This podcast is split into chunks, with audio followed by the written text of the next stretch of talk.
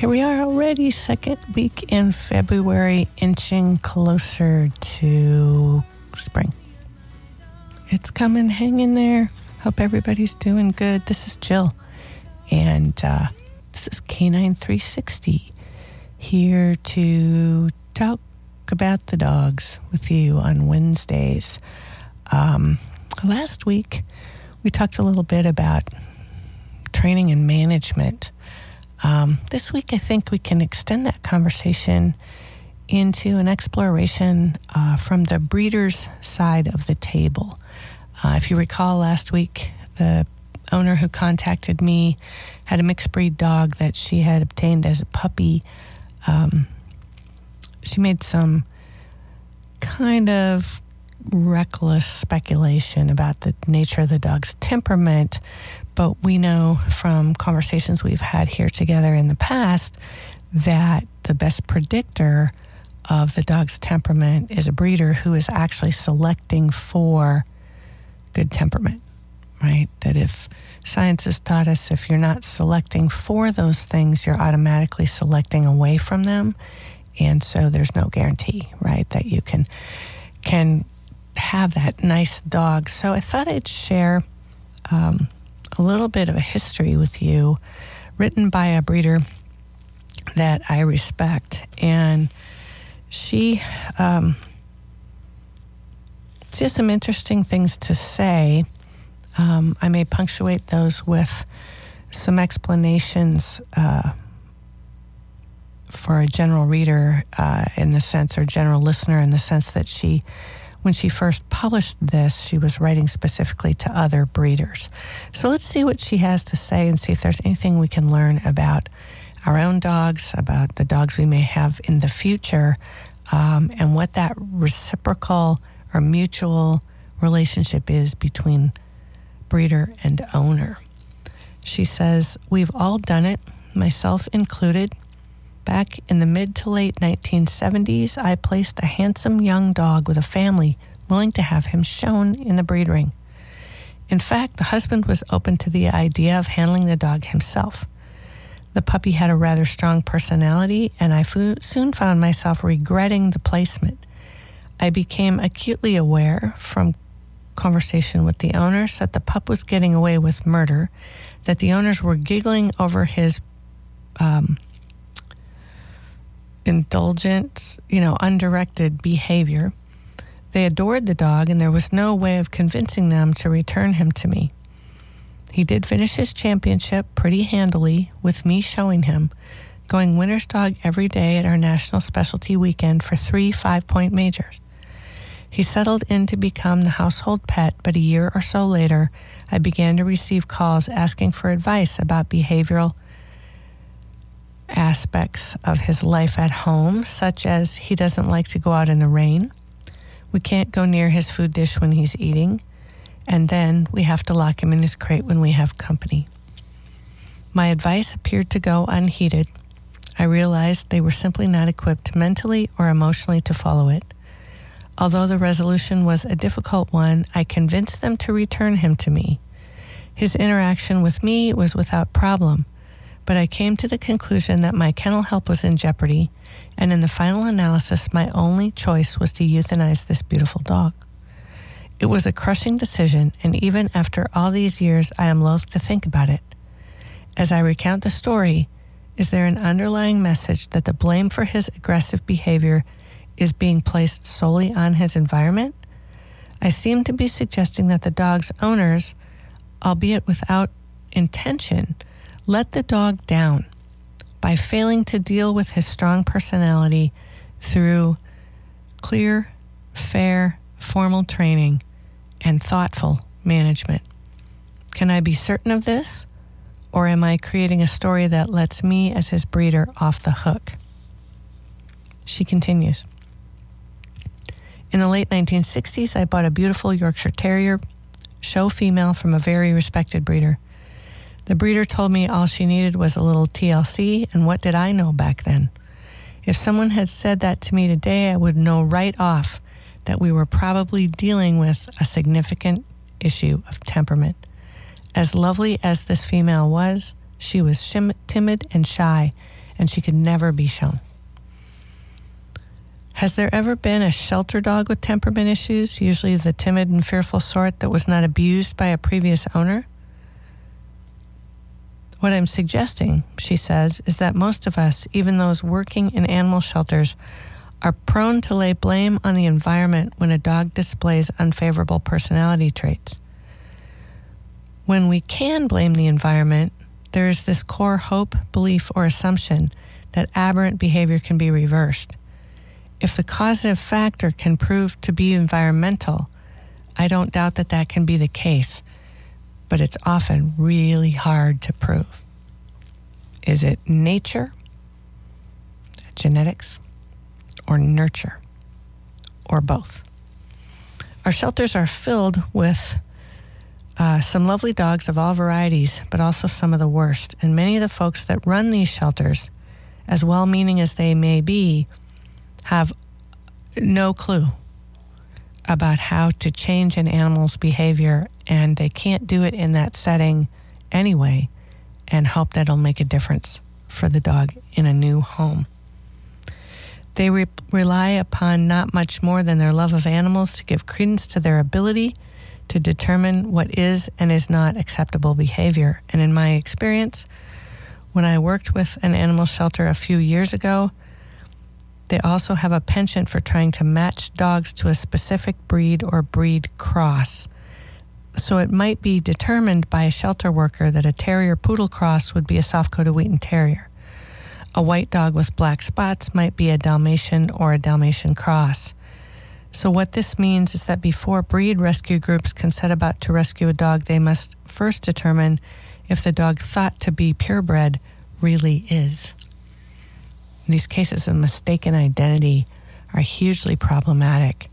Over at the Canine Research Council, if you get on their website, there is exhaustive research there um, that says it is simply impossible to look at a dog and determine what that dog's genetic makeup might be. And yet, shelters do it all the time, rescues do it all the time, largely, I think, because the American consumer is constitutionally incapable of buying generic. Even when people go to the shelter claiming they don't care what kind of dog it is, they just want to save a life, what's the first question they want to know as soon as they get that dog home? This is why those um, inexpensive and entirely erratic D N A kits are so popular. We have this burning need. What is it? As if knowing what it is will make any difference um, over the long run, right? The American Kennel Club, affiliated clubs, parent clubs, have been involved in breed rescue for some time. As much as they might like to save the world, they draw the line at rescuing anything but the dogs, the breeds that they are affiliated with. Um, several months ago, the unthinkable happened to a caseworker, quote, foster for a rescue, who accepted a dog into her home for evaluation prior to permanent placement. The dog had a documented bite history, but was accepted by the club's rescue committee anyway. The res- this rescue committee's policy determines that a dog with a known history of biting is unacceptable for adoption. So I don't know how you can define known history. Um, uh, to my way of thinking, a dog that's bitten a human being even once should be very, very carefully weighed as a candidate for adoption. Um, these dogs will bite. And in the eyes of owners, and sometimes in the eyes of even the people who offer to foster them, it appears to be without provocation, which is never the case. But with a dog you don't know well, they can sometimes be hard to read, uh, and those bites can inflict serious damage to arms and faces. Um, in this particular instance, some of the damage was permanent and so severe that the foster person had been able, unable to return to work. And uh, it, it going to a animal behaviorist won't fix anything. be, it, they, it just won't. And this is, of course, why we have to be careful about where we get dogs and who we get them from. I think the parent clubs, the Labrador Retriever Club of America, the Cocker Spaniel Club of America, has the best interest of their breeds at heart. And when they undertake a rescue program, they're doing it for the right reasons. But are they doing the right thing when they take on a potentially dangerous dog? Right? Um, as a transferer, this is a legal term that you may not have heard of before. A transferer, like a broker, defined as a seller, an adoption agency, a shelter, a rescue organization, or a dog owner who places a dog with a new owner. That transferer, that broker, has certain legal obligations. And if they're not met, they can result in civil liability. Kenneth Phillips, on his dog bite law website, writes, quote, "There can be criminal consequences if a dangerous dog seriously injures or kills someone in its new home." This is why we have lemon laws with cars, right? Why, when I sold my old Subaru, I had to list it as a project car, because I didn't know enough about cars to know how to disclose all the things that might be wrong. And it's not legal to sell a car without disclosing, I guess, under the lemon laws. Anyway, I wasn't going to risk it. So I had to list it, list it as a project. How many dogs would get adopted if they were listed as project dogs? I don't know. We don't know. We've never done it. You know, while speaking to another dog owner uh, earlier and listening to her story, she had a biter. Uh, I have no no idea how many times the dog really bit her, but she recounted at least four. And in most instances, she was able to provide grounds for his behavior. Uh, the excuse for one attack was that instead of putting the dog in his crate, her husband tethered him in the yard. A tethered dog is a very frustrated dog, and that can that frustration can spill over. Um, this dog lived out his life of some fifteen years, totally in charge of his environment. Another breeder I know laid blame for her dog's behavior on a mean-spirited, heartless former owner, and her, that dog was euthanized after he bit both of his new owners, where their stitches required, before he could even before they could even get him out of their car. In still another case, the owner of a, quote, difficult dog agreed to return him to his breeder when she realized she had become a prisoner in her own home. Along with him came a two-page document listing how to handle and live with him. Suggestions such as give him a piece of food while putting on his collar. The dog was frighteningly aggressive, and the breeder took him straight to the veterinarian to be euthanized. Of course, then there's the story of a couple who purchased a lovely little Rottweiler puppy from a very reputable breeder, sweet and well-behaved. And here's where a little excuse creeps into the story.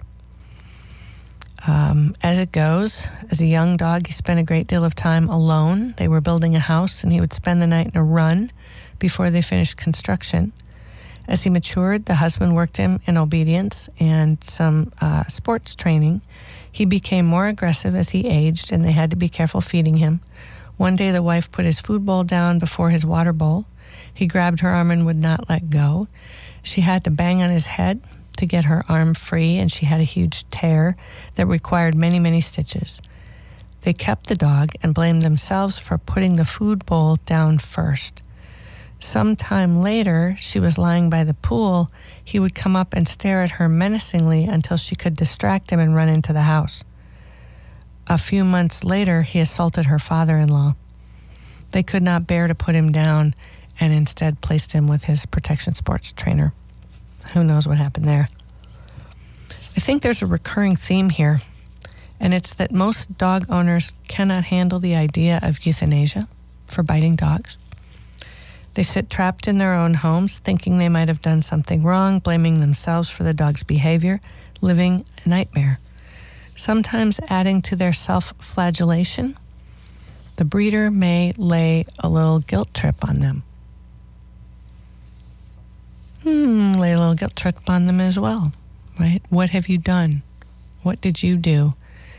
And who is to say what's right and what's wrong, what's correct, what's incorrect? Breeders make excuses, and owners blame themselves.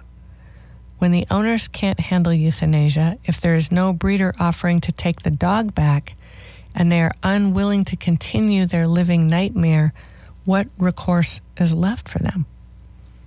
They can call a trainer, not a behaviorist, an actual trainer, and see what's possible. For some folks, they feel like the only way out is to surrender the dog to a shelter.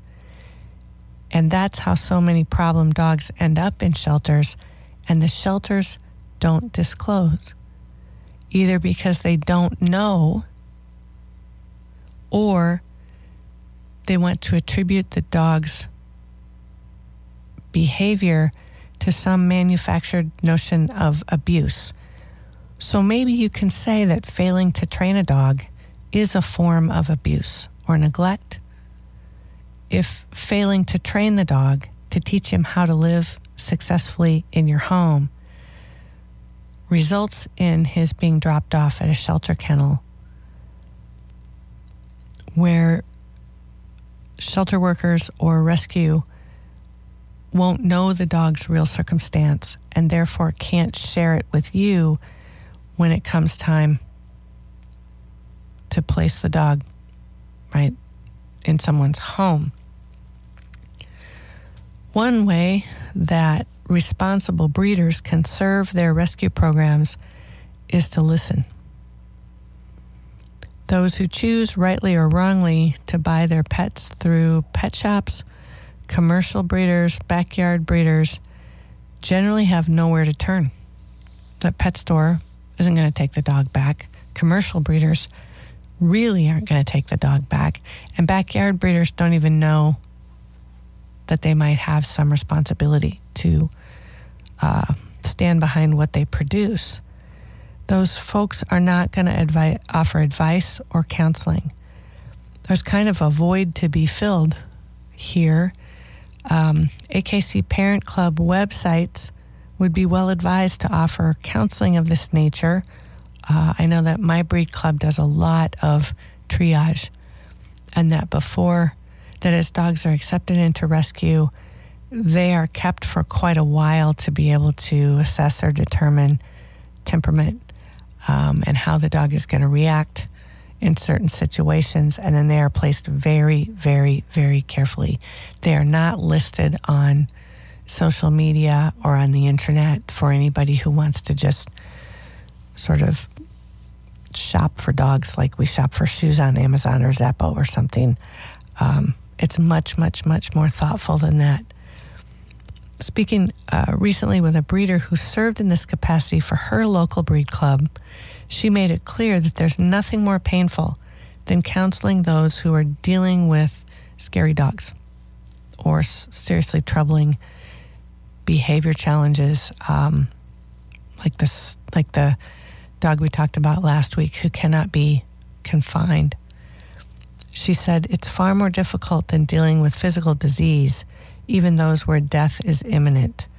She added, but it must be done. We have a duty as protectors of our breed to not only support rescue programs, but to support owners, regardless of who bred their dog, right? If they made poor consumer choices in terms of where they got the dog from, by the time they contact us, that ship has sailed. There's no point, unless the only point would be to suggest that next time we look for a different source for the dog in the hopes of creating a better outcome.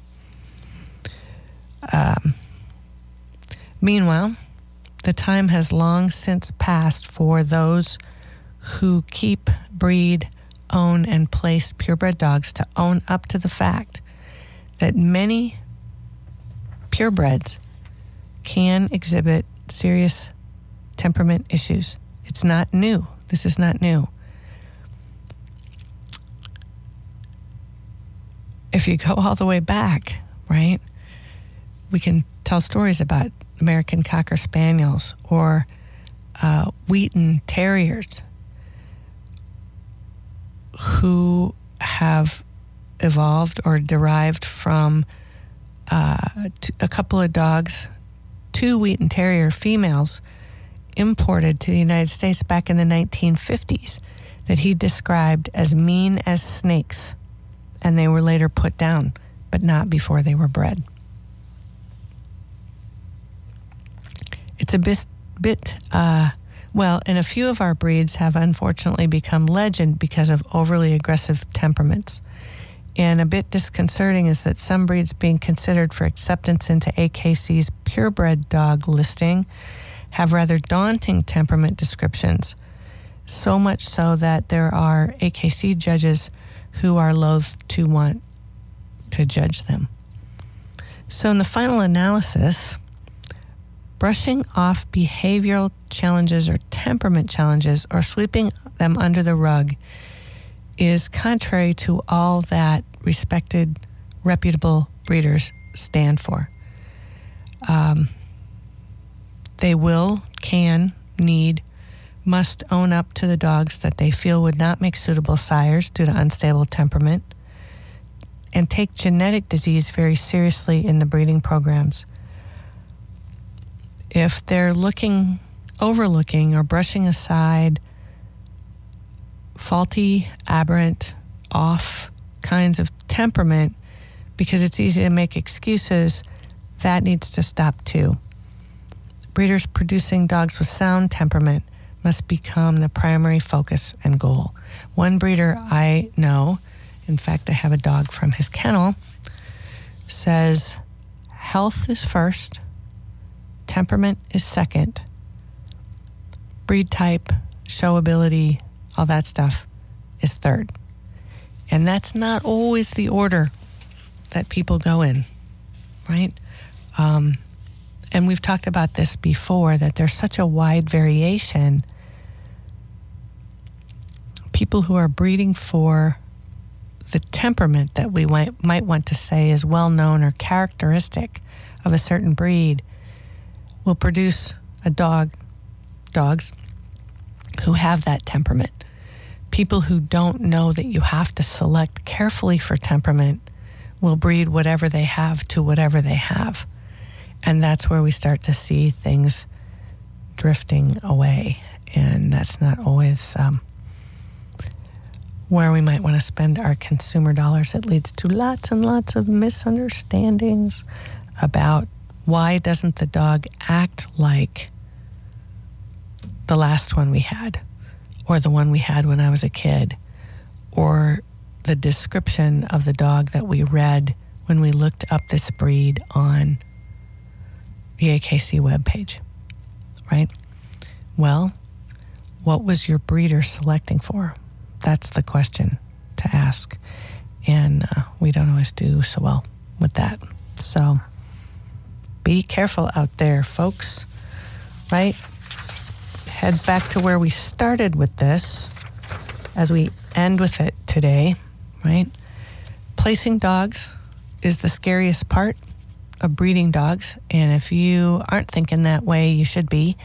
Um, not so long ago, I had a couple of college students ask me what I thought about whether or not they should breed their mixed breed dog to another mixed breed dog because they had friends who wanted puppies. College kids. And um, my suggestion was, before you breed anything, go volunteer in your local shelter. This would be in Vermillion, South Dakota. Go volunteer in the shelter in the euthanasia room. Ask questions of every dog that you put down about how that dog came to be there. And when you have a really, really clear understanding of why dogs end up in shelter kennels and why they're euthanized in municipal shelters, then you can breed a litter and sell them on a contract that says you will take those puppies back at any time during their natural life, no questions asked, because you wouldn't want to be the breeder who's filling up shelter kennels, right? Right? If we have a heart for a dog, then we don't want to be part of the problem, as the saying goes. Yeah. And that means thinking a little bit beyond the end of your fingertips, right? A little bit beyond the, uh, or maybe a way to say that is to balance your short-term desires against the long-term implications for the dogs you're producing, the homes they go to, and the uh, very, very human dynamics that influence when we get dogs, why we get dogs, and what happens when we decide we can't keep or have them anymore. And I don't know, college kids, hmm, maybe wait till you have a stable living situation, right?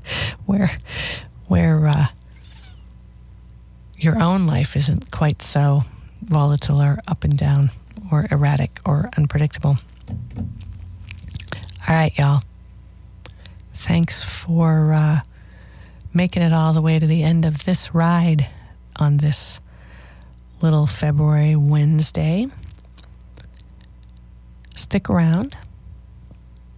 The celebration's coming up. And we're always so glad to have you with us. So, so appreciative of you being here.